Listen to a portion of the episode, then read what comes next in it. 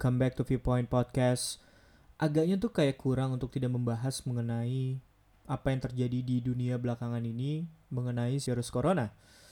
Karena bagi lo yang bekerja, misal kayak gue, itu udah lebih dari tiga bulan berada di rumah, kebijakan working from home, dan gue udah mengalami fase-fase di mana gue cukup stressful sampai akhirnya ya udah ini menjadi gue nggak mau bilang ini sebagai new normal karena kenapa? New normal is overuse menurut gue already overuse gitu digunakan di banyak kesempatan dan menyebalkannya adalah itu dinormalkan oleh politisi. Gak tahu gue ya gue lagi sensitif juga untuk berbicara tentang politisi gitu karena yang lo tahu misalnya terkait dengan penanganan virus corona di awal-awal gitu ketika diumumkan ada suspek baru corona di Indonesia, politisi itu berlomba-lomba untuk menjadi saintis gitu, menjadi ilmuwan yang paling tahu mengenai si virus ini. Jadi anjuran-anjuran untuk misalnya minum temulawak aja, terus juga hal-hal lainnya, komentar-komentar lainnya. Gue sampai males gitu untuk kayak mencari tahu lagi apa yang dilakukan dan apa yang disampaikan oleh politisi ketika si virus corona ini hadir gitu. Dan dalam konteks ini bukan hanya membicarakan tentang Indonesia gitu. Ketika beberapa hari yang lalu gue menonton um, seri dokumenter tentang pandemik khususnya tentang coronavirus di awal dokumenter tersebut juga banyak politisi, banyak presiden, banyak perdana menteri juga meremehkan mengenai coronavirus ini gitu. Jadi buat lo yang pengen tahu tentang si COVID-19 ini in detail seperti apa, kalau lo punya akses ke Netflix, tontonan 20 menit mengenai coronavirus itu menjadi tontonan yang sangat apa ya, insightful lah buat lo untuk pengen tahu mengenai virus ini sendiri kayak gitu. Yang tadi gue udah sempat mention gitu ya kalau misalnya gue lagi sebel sama politisi dan pada dasarnya memang politisi selalu nyebelin gitu tapi tidak untuk di fase seperti ini gitu ketika misalnya masyarakat membutuhkan kepastian warga negara membutuhkan kepastian informasi yang jelas eh, membutuhkan kebijakan publik yang menguntungkan bagi rakyat dari sisi um, penanganan virus itu sendiri dari segi kesehatan dan juga dari sisi ekonomi gitu. Ketika masyarakat membutuhkan itu, apa yang dilakukan Indonesia misalnya dalam konteks ini juga tidak jelas gitu. Yang membuat kemudian kenapa gue harus membicarakan mengenai si virus ini lagi gitu. Karena gue ke-trigger dengan artikel yang dipublikasi oleh Forbes um, mengenai 100 negara paling aman terhadap virus corona gitu dan gua nggak kaget sebenarnya Indonesia berada di urutan nomor 4 paling bawah tuh dalam hal negara teraman terhadap virus corona gitu. Karena kalau yang lo lihat gitu ya selama beberapa bulan ini um, pemerintah tuh sangat gagap gitu dalam menghadapi si virus corona ini gitu. Akan akan seperti apa gitu. Terlalu banyak kepentingan yang membuat akhirnya komunikasi publik berantakan kebijakan publiknya nggak jelas kayak akhirnya jalan-jalan sendiri dan segala macamnya ketika di negara-negara lain tingkat pengetesan terhadap warga negaranya itu seharusnya di angka I don't know man. Um, in ideal mungkin ada negara yang melakukan misalnya kayak di Korea Selatan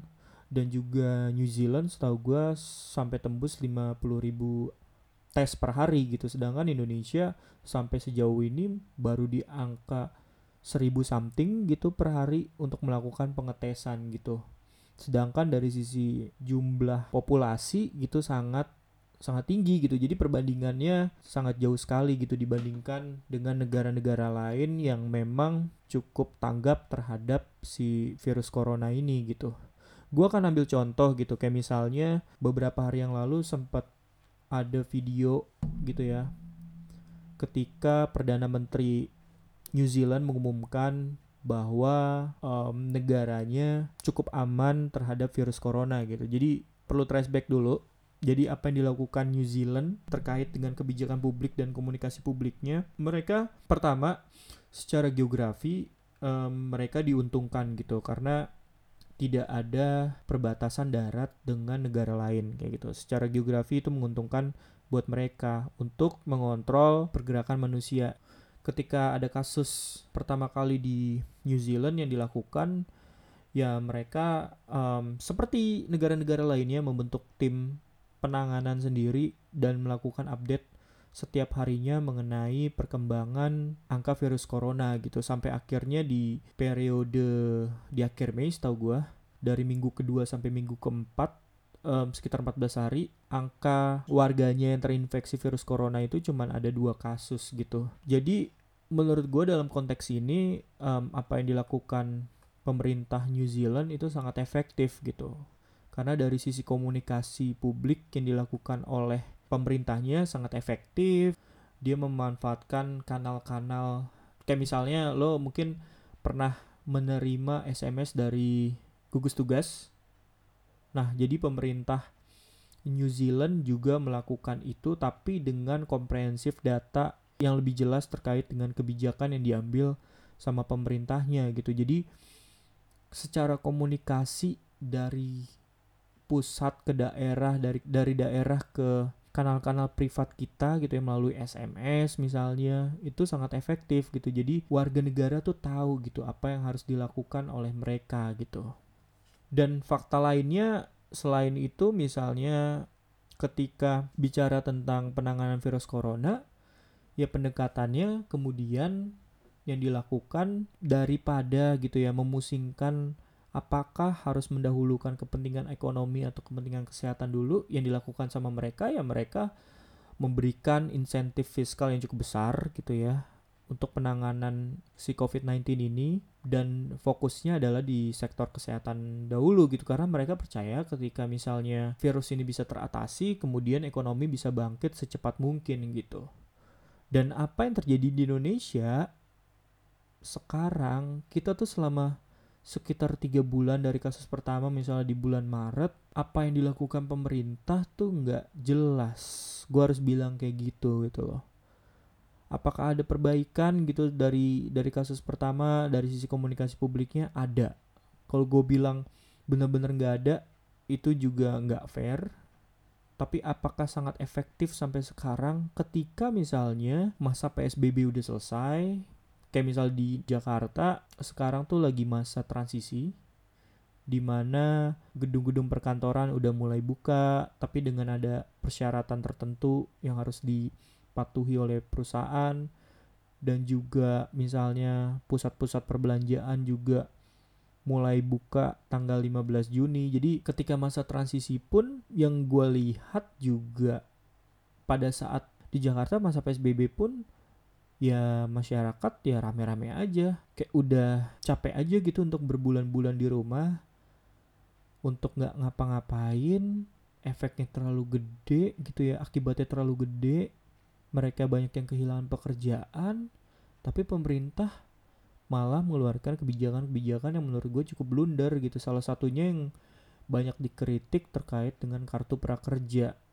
Anggarannya segitu gede tapi kenapa itu dikeluarkan di saat pandemi ini? Di saat um, fokus pemerintah tuh seharusnya di sektor kesehatan perbanyak rapid test apa pun itu namanya untuk bisa proses tracing terhadap si virus ini bisa lebih cepat dan penanganannya itu bisa lebih efektif tapi yang dilakukan adalah mengeluarkan kebijakan tersebut gitu yang kemudian dikritik sama banyak orang. Apakah kemudian efektif ketika kebijakan itu dikeluarkan dan permintaan perusahaan terhadap atau penyerapan tenaga kerja itu sangat sangat rendah gitu dan bahkan mungkin udah ribuan perusahaan yang kolaps gara-gara pandemi ini gitu. Jadi kegamangan komunikasi publik yang dilakukan sama pemerintah berefek sampai ke mikro gitu, sampai ke warga negara gitu, sampai ke masyarakat di mana mereka kehilangan pekerjaan, bagaimana kemudian banyak perusahaan yang tutup. Intinya adalah udah jutaan orang kehilangan pekerjaan akibat virus corona ini kayak gitu. Dan salah satu penyebabnya adalah ya tadi kegamangan dari pemerintah untuk menerapkan atau mengimplementasikan kebijakan yang cocok untuk mengatasi pandemi ini gitu jadi benar-benar kegagapan publiknya terasa banget makanya kemudian nggak kaget juga ketika misalnya kayak sekarang pusat-pusat perbelanjaan diperbolehkan dibuka terus juga um, restoran udah mulai buka dan juga bisa dine in service gitu dan akhirnya masyarakat berbondong-bondong untuk ke sana. Seperti yang kita tahu juga gitu banyak video yang beredar ketika dine in itu diperbolehkan juga banyak dari mereka yang tidak menggunakan masker dan segala macamnya gitu. Intinya protokol kesehatan tuh nggak diperhatikan. Karena gue lihat itu salah satu bentuk protes juga dari masyarakat gitu ya terhadap pemerintah gitu. Ketika komunikasi publik itu tidak dijalankan dengan baik ketidakpercayaan masyarakat terhadap pemerintah juga tinggi akhirnya gitu. Jadi mereka juga bodoh amatan sekarang gitu.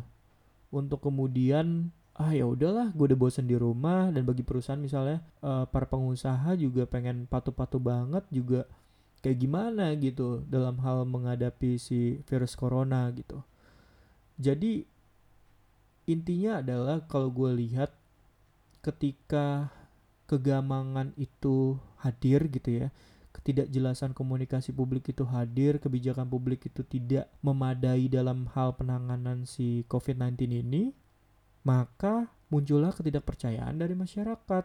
Akhirnya instruksi pemerintah, instruksi dari banyak otoritas yang terkait akhirnya juga nggak didengerin gitu sama masyarakatnya gitu.